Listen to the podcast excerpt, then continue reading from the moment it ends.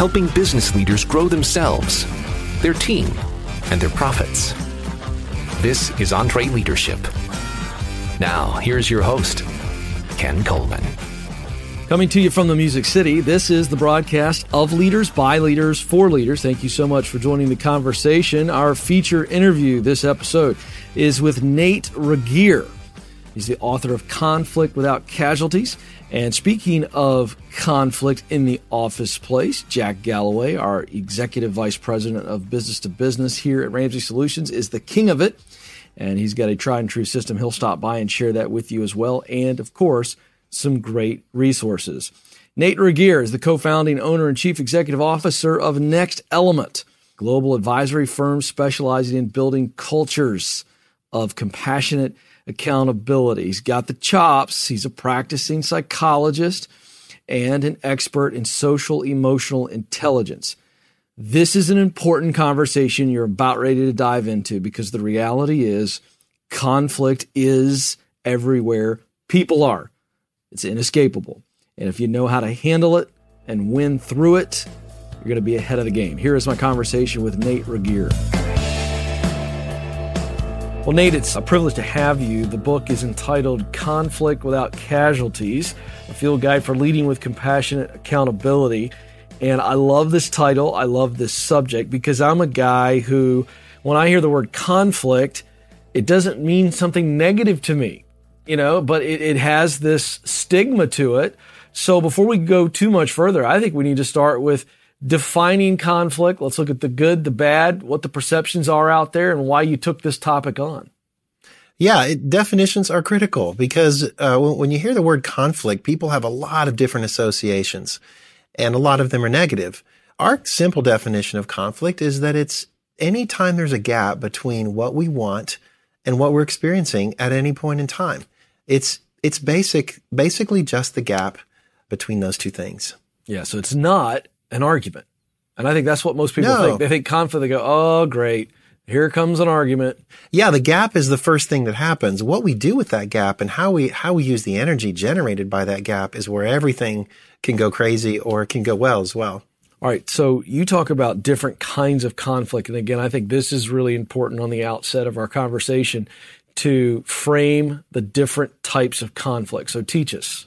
Yeah, well, if we can accept the conflict as simply that gap between what we want and what we're experiencing at any point in time, then we can start getting in touch with the energy that's created by that gap.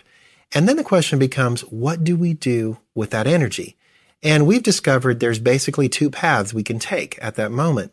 We can take the path of drama, which hopefully we'll have a chance to talk about a little bit. And that's where the energy of conflict gets misused to struggle against ourselves or each other to feel justified. And there's all kinds of predictable negative behavior that goes on there. The alternative path is what we call compassionate accountability, which is to take the path where we spend that energy to struggle with people towards a creative outcome that preserves the dignity of everyone involved. Yeah. So let's break those down, those two types. And you said you wanted to talk about drama. So here you go, buddy. Let's talk about drama, misusing the energy of conflict. It's chapter two in the book. You give it a whole chapter and for good reason. Let's talk about how we take the oxygen out of this. Yeah, well, I take that path many times a day, so I'm familiar with it. when we take the path of drama, we play one or more of three really predictable roles. And these roles are not who we are as a person, but it's the behaviors and the attitudes and the beliefs that we take on. Some people adopt the attitude of the persecutor when they're in drama and they take the attitude, Hey, I'm fine. You're the one with the problem. And so they blame, they attack, they intimidate, they question people's motives as a way to deal with that conflict. Some people might take the role of what's called the victim. And the victim says, Hey, it's me. I second guess myself. I'm probably the problem. They're the person that apologized when you run into them at the grocery mm-hmm. store because you're going too fast. So they're always the one that say, Hey, it's me. It's my problem. And they don't speak up for themselves. They don't uh, assert themselves in the things that they want. And then there's that third role, the role of the rescuer. I do this a lot. And the rescuer in drama, they deal with conflict by appointing themselves the savior of everyone else. So they come swooping in with unsolicited advice, thinking that they know what's best and that they can fix everyone else's problems. And those three roles, man, they need each other and they dance with each other and in a given day, I might switch between all three of those roles. And so it really keeps a pretty interesting dance of energy sucking drama going on. Oh, that's really good. Okay, so let's stay here. So you've just done a really nice job of laying out those three roles that drama can can take the form of or operate in. So you said that they dance together, they're all needed, but when out of balance, obviously it's a problem.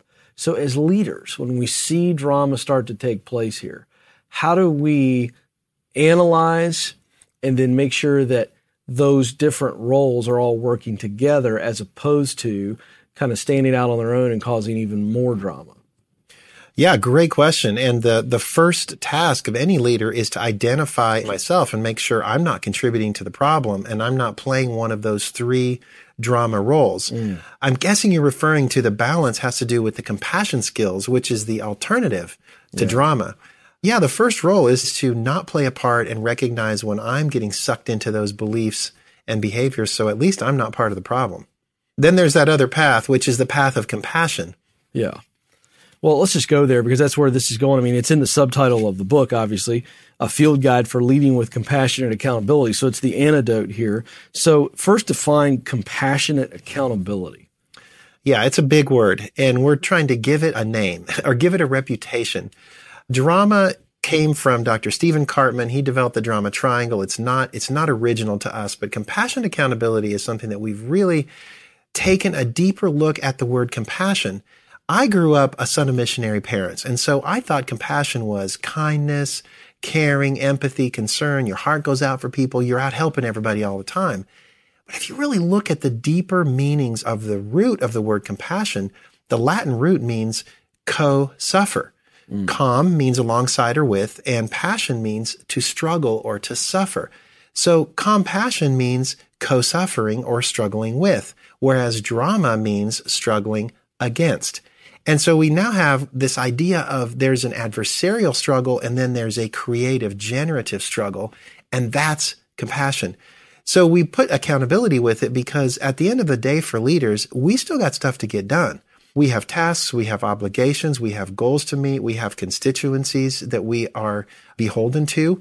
And so accountability has to be part of the conversation. With compassion, though, we can struggle with people in a spirit of dignity to close the gap between what we want and what we're experiencing. Okay, I want to put you on the spot because you've written a book on this. We and we we've talked a lot about the philosophy here. We've talked a lot about definitions, but let's get real practical on what this looks like. And I think this is a good stopping point to go. All right, let's think of a standard area of conflict or a situation that is usually just defined by conflict in the workplace and a compassionate accountability begins to rear its head, how? Give us an example of what it looks like as opposed to maybe fueling the drama. The first thing is recognizing that there's drama. So if we recognize that someone or ourselves are playing a drama role, that's the first time to say, okay, let's choose the antidote instead. And the compassion cycle that we've developed is a constellation of three interrelated skills that can be leveraged practically in this situation. The first one is openness, which is about transparency and disclosure and honesty about motives. So that's always the first thing to do when we're trying to defeat drama is get honest about how we're feeling and what our real motives are. And I'm not talking about honesty like, Hey, can I be honest with you? Your zipper's open. That's not honesty. Uh, we think we're telling the truth, which factually we are. But if the end result is that the other person feels more vulnerable than we do, then we've not been open. Mm. And so that's the first step. The next step is resourcefulness, and that's the next skill on the compassion cycle. And resourcefulness is about curious problem solving, listening to understand. We've heard that said so many times and disclosing information that might be relevant. How many people in drama withhold information as a way to maintain power or they mm. don't show their cards even though they have something that could be very helpful to the solution? And then the third step is persistence. That's the third skill on the compassion cycle. And persistence is about getting really clear about what are the non-negotiables? What are the principles at stake? What really is this about? And not lines in the sand around do this or else. It's about what really is important to me here. And then we go back to open and complete the cycle by returning to open and checking back in with the other person. Be happy to give an example about what that would actually sound like in a real situation. Yeah, I, let's do that. That's what I, I want you give us a scenario so that leaders can go, Oh, I see that. And that's how, cause here's yeah. what's going to happen. Everybody's going to be able to uh, remember a scenario recently where they were part of conflict. And this is a great example. So yeah, take it away. Well, I remember a scenario that's so recent. It was this morning during our staff meeting. Mm. We are designing a new certification and licensing process for large companies that want to deploy our compassion accountability tools in their company. So we were having a brainstorming session about how to design this, this certification to be appropriate for our customers. And at one point in the conversation, I really was starting to get anxious about where it was going because I thought we were getting off track. We were not using our time well and we didn't seem to be getting where I wanted to go. So there we go. There's a gap between what I wanted and what I was experiencing. I was having an emotional response to that. So instead of saying something like, we need to get back on track or that's not what we should be working on, what I said was, I'm feeling anxious, uncomfortable because I'm experiencing a gap between where I thought we were going to go with this conversation and where it is right now. Then I went to R and I said, here's what I'm seeing. Here's the things that we had outlined that we were going to accomplish today. So that's the gap I'm seeing. I'm willing to hear where you guys are at on that. Then I went to P at persistence and I said, ultimately what this is about is us maintaining the integrity of our model while serving the needs of the customer. We, ha- we have to reconcile those two. That's why I'm anxious right now. And I turned it back to the group and said, I'm curious where y'all are at with this conversation. And so, what was the mood of the room when you walked through that way? What's staring back at you as opposed to all this tension? It's tough. There's still tension because I'm doing conflict. I'm calling a gap. I'm laying out the gap and I'm calling it, but I'm not calling out people. I'm not, I'm not intimidating people. I'm basically saying there's a gap. I'm not feeling good. I want to feel differently about it. Where are you at? And I got interesting responses. One person said, man, I'm so glad to hear that because I was unaware of how you were feeling. Another person said, Oh man, yeah, here's some information that I didn't share that would be really relevant to this from what we heard from a customer the other day. And then someone else said, You know, I really respect where you're going, Nate. Thank you for keeping us on track so that we're using our time well. Mm. Now I said they're all great responses. They're not comfortable. The, the point here is not to make the conflict go away.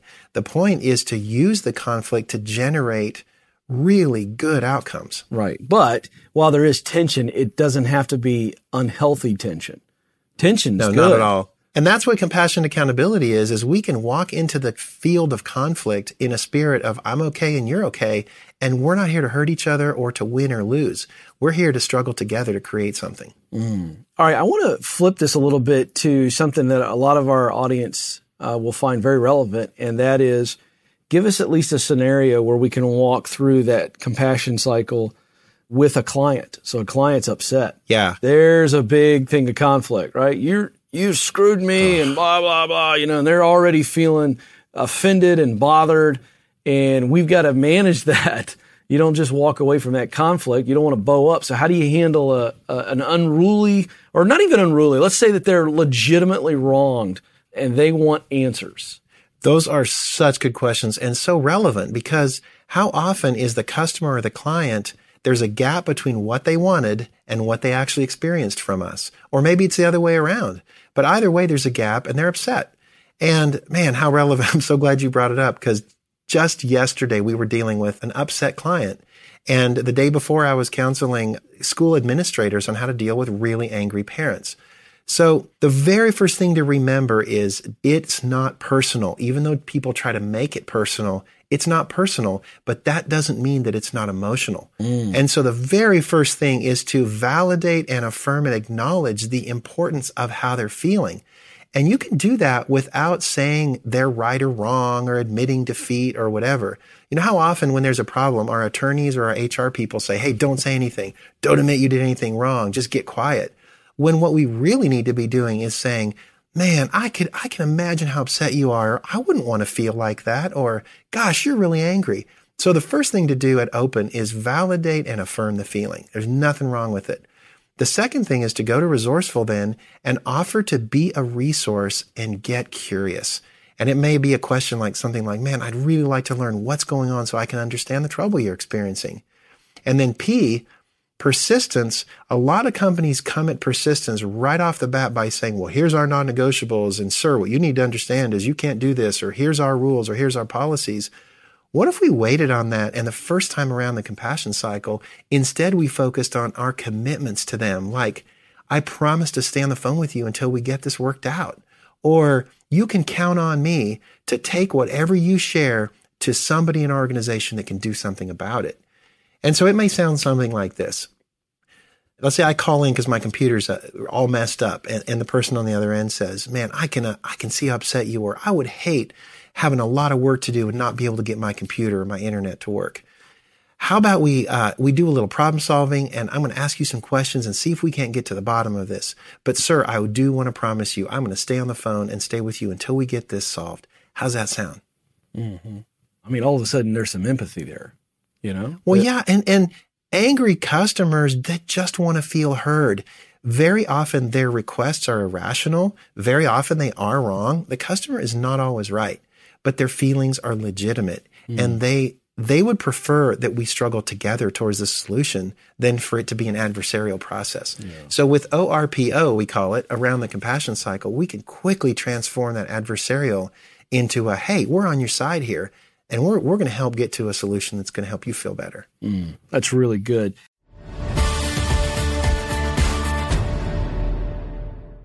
Here's a math refresher. There are only 24 hours in a day, so you and your team need to streamline time consuming tasks to focus on the activities that make money.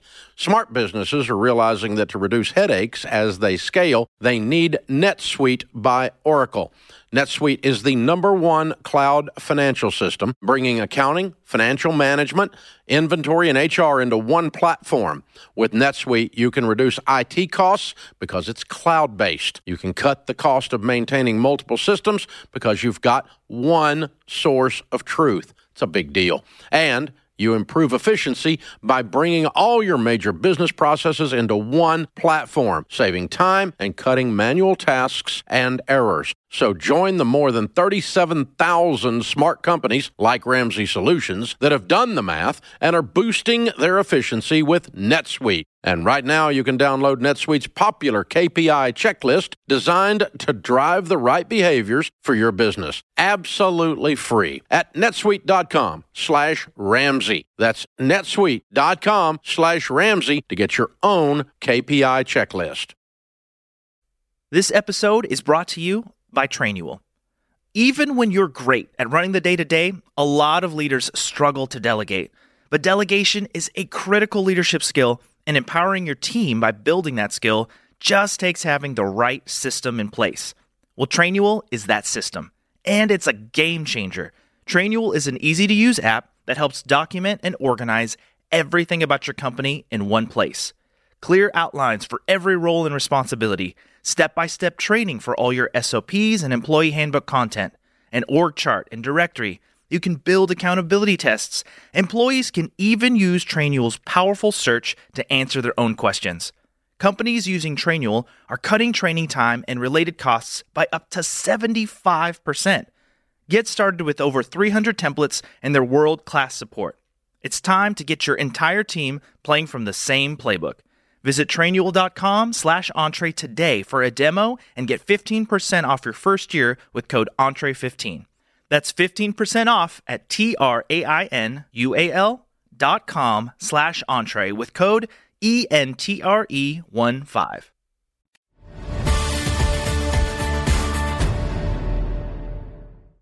Uh, I want to skip ahead in the book. Chapter seven is entitled Warning Drama Approaching Three Leading Indicators. and I think this is good given where we've been so far in the conversation because I think it can come out of nowhere at times or at least it appears yeah. as though it's coming out of nowhere. But you say that we can actually see it coming. What are these indicators? How do we see them? Yeah, these indicators, we've created this whole chapter to help people put rumble strips on their road so that before they end up in the ditch or end up hitting a tree, they can say, okay, I'm, I'm leading into drama. So there's three. How do I know I'm heading towards victim? The, the leading indicator is I start to give in. And giving in is not about a healthy compromise. Giving in is about starting to etch away at my soul around things that are really important to me, like dignity, boundaries, respect. Maybe it's in a workplace setting. You know, sexual harassment is a big topic right now. Let's say a coworker speaks to me in a way that, that maybe I feel really uncomfortable about his tone or the way that he's, you know, made a, a reference to a body part or something. And I just don't say anything. Or I just think, well, you know, he didn't mean it. That's giving in because I know that something wasn't right and I didn't speak up. Giving unsolicited advice is the second leading indicator, and that's how we know we're heading towards being a rescuer. Giving unsolicited advice, I've actually started calling it non consensual helping. Mm. And I chose that word non consensual on purpose because how many of us like to be helped against our will or without our permission? Even though helping is seems to have good intentions, without permission and without consent, helping can be a signal of undermining our dignity and more of a patronizing, matronizing type of an attitude. So giving unsolicited advice is never helpful. And the third leading indicator knows we're heading to persecutor is when we start giving ultimatums. Ultimatums are not about healthy boundaries. Ultimatums are about things like, hey, do it or else, or that's the last time I'll trust you, or go ahead, make my day. These are the kinds of statements that let me and another person know that I'm hitting a wall and I don't know what else to do. And so I'm starting to set it up so I can attempt to hurt you as a way to get you to do what I want. Okay, that is really, really practical. Love that, Nate. Uh, let's jump ahead. Chapter nine is entitled Coaching Accountability When There's No Drama. Match and move. I love this. This is getting ahead of the game. This is building up a culture where we're coaching accountability, and uh, that helps us stave off drama, I guess. Yeah. I have a couple beefs. And one of my biggest beefs is we're so enamored with individual differences, personality models, strengths, and all this stuff. And, and I love that. But we're so enamored about it that we think that if we just talk right to people and just meet their needs in the right way and get the environment just right, then they're somehow magically going to do all the right things. And while that's super important, treating people uniquely and according to their, their unique makeup is incredibly important, but it still doesn't guarantee that we're going to close the gap. So how do we have conversations around saying, Hey, we're good. And what I want from you is more than where you're at. And I think leaders are always coaches. And so this chapter is about how do we take someone that maybe is at openness and invite them to make the move and come to resourceful now. So let's say somebody discloses and says, "I'm really anxious about this uh, this merger. I don't know what it means for my job." Great. I mean, it's good to know that, and that alone is not going to close the gap. So I might match them at open and say, "Gosh, I can I can relate. I remember being nervous about my job when we split departments last year." But that's not the end of it because that person still has to take responsibility for what they want next. So then I might invite them to come to resourceful and I might follow up with saying, is there anything you want from me? Or how can I help? Because now the ball's back in their court to ask for what they want, take responsibility for their feelings, and begin working the cycle of compassion accountability to really close the gap. Mm. So the book you go on and we've talked a lot about how you the content that you close the book with but you've got a personal development guide and and then you've got uh, the preparing for conflict building my orpo bank. I want you to tee up those because these are great resources in the back of the book that i think leaders need to be not just reading this book but these appendixes are worth the entire book in my mind because i think it really allows us to plug this in into our environments. Talk to us about those Thank you. Yeah, I'm I'm really glad you said that. And those two resources were not originally going to be in the book. We were going to create kind of a support kit or a personal development kit that went with the book. And we thought, no, let's just put it right in there up front. And so we have an appendix that is very specific, guided questions, points for journaling, and points for reflection that go with each chapter so people can integrate and apply and get good at these skills. And each one of those uh, chapter references also ties into this free assessment that people get when they buy the book. It's a really good assessment called Your Drama Resilience Assessment. And people can get a good, valid assessment of their drama risks and their compassion potentials, and then use that information throughout the book as they start building their skills. The second one, preparing your ORPO bank, is it responds to this question. A lot of people say when I'm presenting. They say, Oh, you make it look so easy. You're so good at it. What do I do if I go ORPO like you did? And then everyone looks at me around the table and says, you're full of, you know, yeah. you're full of beans, whatever, or you, you don't take me seriously. What do I do now? And so this chapter and this reference is for you to prepare for these tough conversations where you can go around and around this cycle three times, four times, five times, 30 times if you have to, because you've done your homework, you've gotten crystal clear about what you need to know to do healthy conflict, and you're, you're not going in just winging it. Mm. I was going to ask you, you just said it. You just took the words out of my mouth that you make it look easy because you do. I mean, you've walked us through this thing and it goes, okay, I get it. And, and this makes total sense. what would you encourage our audience with when it comes to this book and the processes? It may not be easy. It may look easy, regardless of where they're at on the spectrum as they begin to process this and putting it into practice. What would you say to them about the value of sticking with this until they can really get the hang of this? There's nothing that substitutes for practice.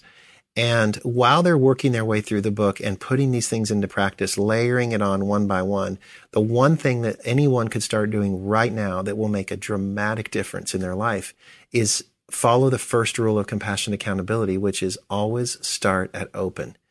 Always default to either disclosing your motives and feelings, empathizing with someone, or validating their feelings. Because unless we can create a safe place where we're not holding our cards, where it is safe to be who we are, we can't do conflict. And so when in doubt, start it open, just disclose.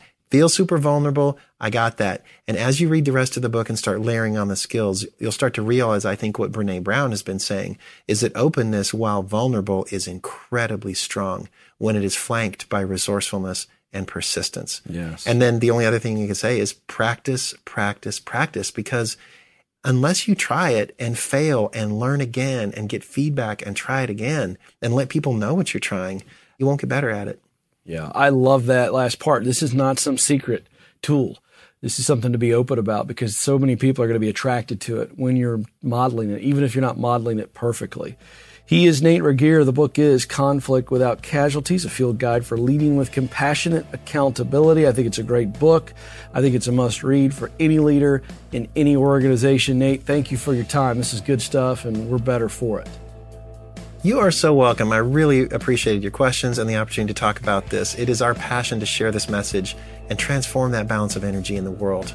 Goodness knows we need it. Big thanks to Nate for hanging out with us and sharing some very important information. Again, the book is Conflict Without Casualties. I highly recommend it, so go check that out. Hey, we've got a new EntreLeadership tool. It's entitled How to Be an Influential Leader. It's a video course, and Daniel Tardy is actually going to come in studio here to tell you more about it. Hey guys, this is Daniel Tardy. As many of you know, I grew up here at Ramsey and I started out in the EntreLeadership team. Eventually I became the vice president of EntreLeadership and now I get to lead the entire business and leadership spoke for Dave Ramsey. It's such an honor. But I got to tell you, I've got a lot of bumps and bruises, and I made a lot of mistakes along the way. When I was early in my leadership journey, I felt like leadership was all about power and prestige and getting to have my opinion really count. But what I've learned is it's so much more about influence. There's really a lot of responsibility that goes with leadership that a lot of times doesn't get talked about when you're not in leadership. So what we've done is we got together with Sarah, our VP of EntreLeadership, and several of our team members, and we started unpacking what is this thing about growing in leadership that people really want to connect with. And as a leader, you've probably had people on your team raise their hand and say, Hey, how do I get to be in leadership? Well, we put together this great package that's going to help you equip your team with some practical ways that they can start to increase their influence. Leadership is all about influence. But there's some specific things you need to do and some specific things you need to not do if you want to grow your influence. And so in this free tool that our team has put together, Sarah Soyan, our VP of EntreLeadership, and myself are going to talk you through what you can do to define what real influence looks like and why it's vital as a leader. We're going to reveal three ways to gain influence that you can hand to your team. And we're going to show you and your team how they can start to close the gap between where they are today and how they can get to become a leader by growing their influence. This is an amazing series. Again, it's free and it's perfect if you want it to be something that your team is working on so that they can become leaders and not have you doing all the leadership stuff all the time. So to join us, all you got to do is text the word influential. That's I-N-F-L-U-E-N-T-I-A-L, influential to 33444 to register. That's it. Text influential to 33444 and we'll see you on this free series. You're going to love it. There's no reason not to check it out. Big thanks to Daniel Tardy and the EntreLeadership team for always giving us and you the goods to help you win in business.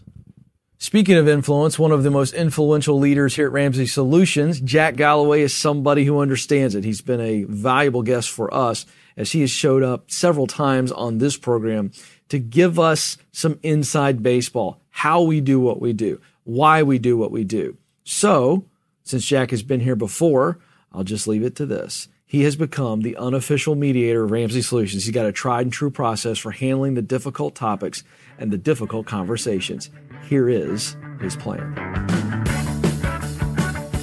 All right, folks, this is a special treat. Excited to have a uh, multiple time guest, Jack Galloway, one of our executive vice presidents, with us here. He actually oversees the uh, division that EntreLeadership resides within and is passionate about this brand. Jack, thanks for hanging out with us. Oh, again. love to be here. Thank you. I know we're having you back because you've done such a great job of laying out something that you have learned to do. It's been a process, trial, error, but now I think you would say confidently it is a tried and true process. And that is the difficult conversation. And we're talking about that on this episode.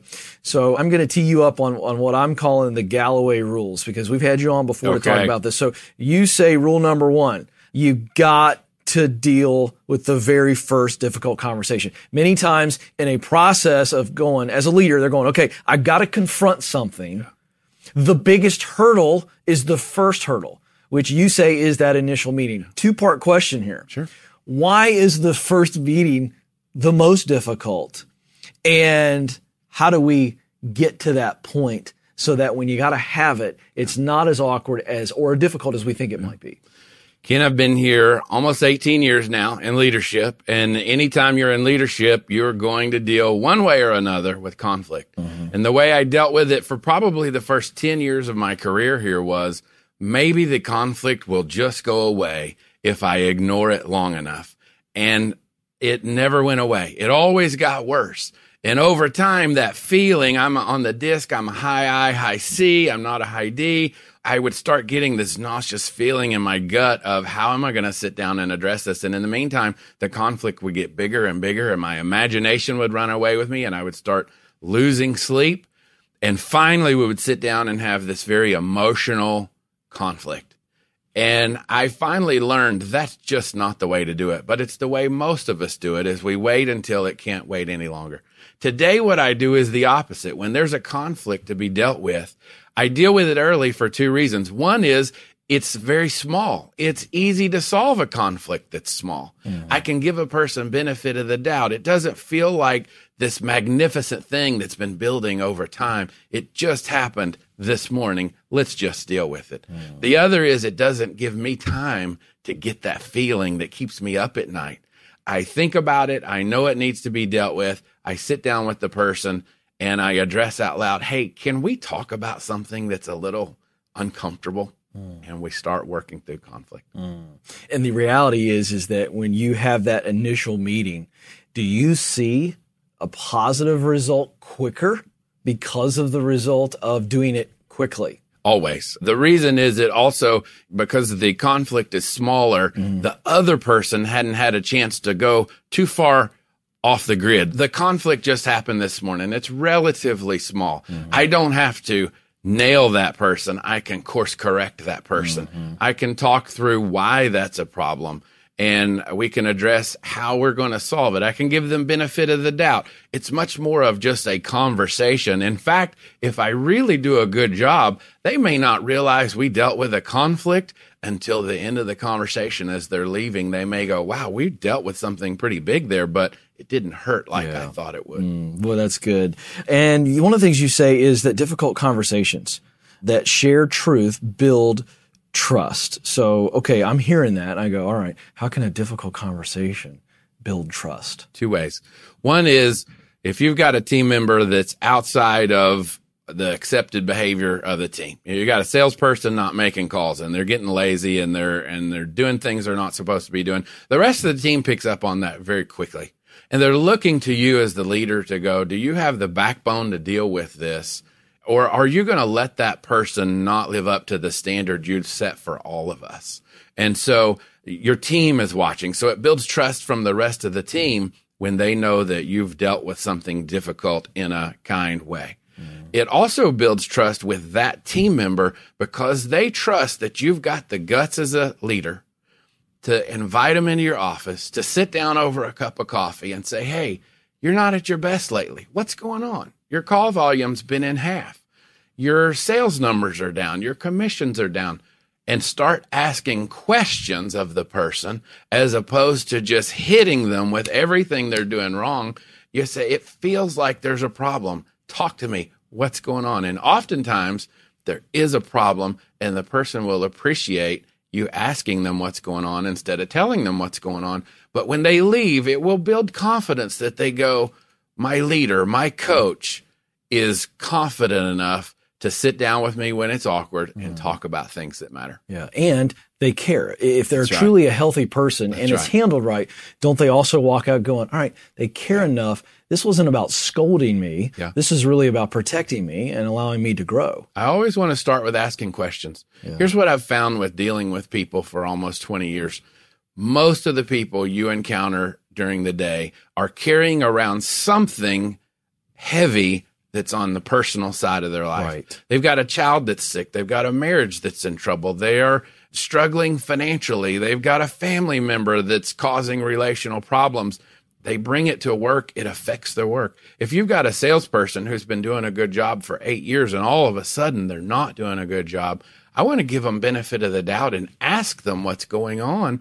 And oftentimes they'll confide in me when they've really not had the courage to confide in any other person. And I can help them walk through that situation while we figure out how to deal with the problem. Mm. And you find that most of the time, this stuff they're carrying around obviously can be a direct source or an indirect source of the problem. That's right. Yeah, that's really good.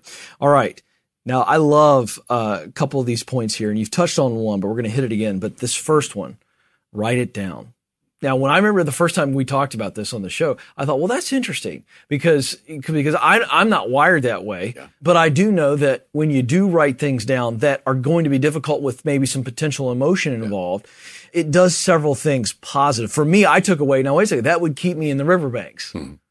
You do it for several reasons. Tell us the value for the leaders, what we're talking about now, Jack, that writing down the main points of this conflict that you've got to address, why it's so valuable to write it down. I stumbled upon this method, this tool in your toolbox. This is something you may use once or twice a year. You don't have to do this every time. But I was very, very anxious in a conflict I was going to deal with. I had let it go on too long. It was with a longtime team member. We were friends as well as working together and the conflict was was weighing me down and I was concerned that I would go in and do one of a couple of things that I don't want our leaders to do. One is build a court case. I'm anxious about this. You're a better arguer than I am. I'm the leader. And all of a sudden I feel like I've got to win mm-hmm. the conflict. I've got to build a case that traps you in the corner so you'll admit that yes, there's a problem. And I don't want to do that as a mm-hmm. leader. Mm-hmm. It puts you on the defensive.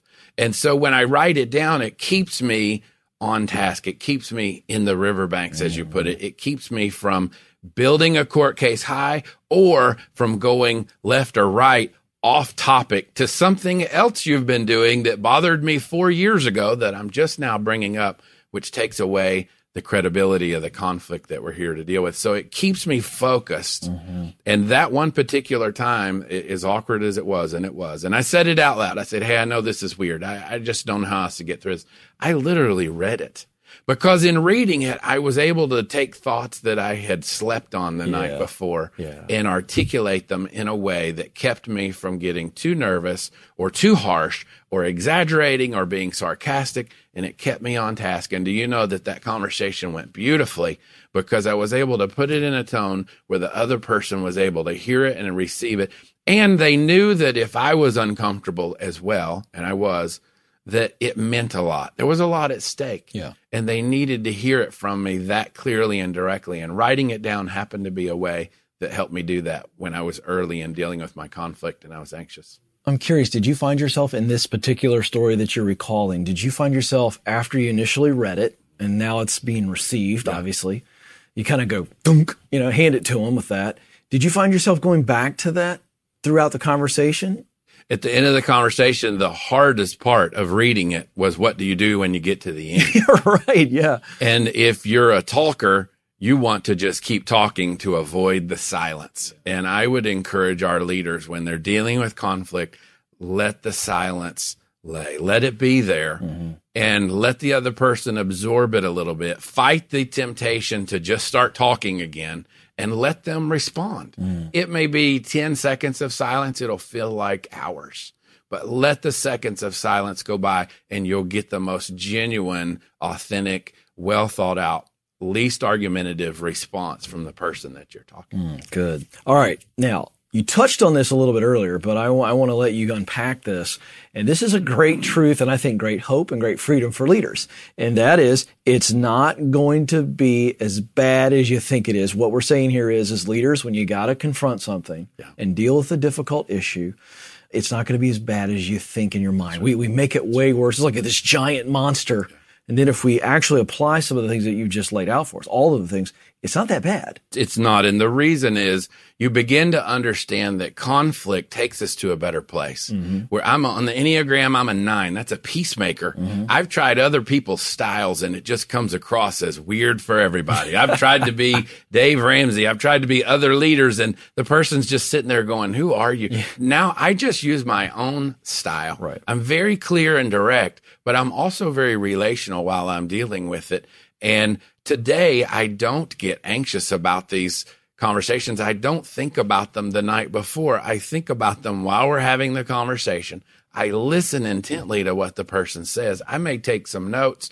I may ask them afterward to send me some clarification on what they heard, but all of this comes very naturally. Part of which is due to the fact that I've jumped off that high dive maybe 100 times in the last five years. I've had over a hundred difficult conversations with people of all personality types. And I've learned that if I will care about them and deal with a problem almost every time, the problem will be resolved. The relationship will be stronger and they'll walk out a better leader or a better team member because I was willing to have this conversation with them. So I don't get anxious about it anymore. I feel like I'm helping. Yeah. Well, and, and here's what I love about this conversation. Right from your mouth, you don't get anxious anymore because of two reasons. You have a pattern, you have a process, if you will, yes. that you have worked through and you know it works for you. And we, right. and we believe, Jack, that this is very transferable. I think as long as our leaders that are listening and watching do what you said, which is be you, yeah. use this process, adapt this process. But the process does take a lot of the anxiety away because you know it works if you stick to the plan. Right.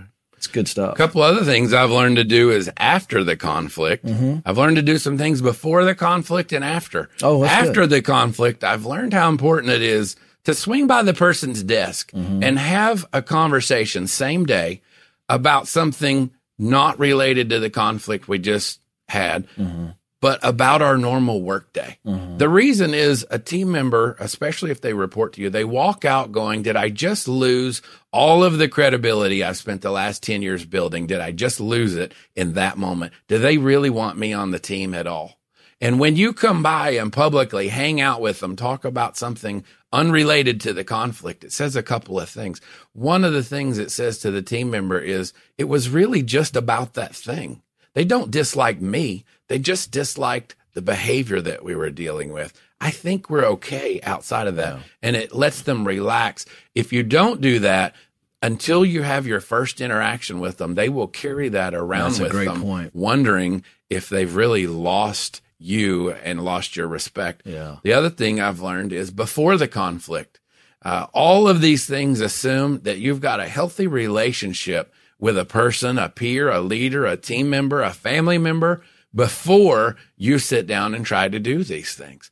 I spend a lot of time before conflicts investing into relationships throughout our company Sometimes it's just a moment in a parking lot talking to a person as we pass for meetings about something that I think that they did well. Sometimes it's more of a sit down to, to work through a problem they really need my help with.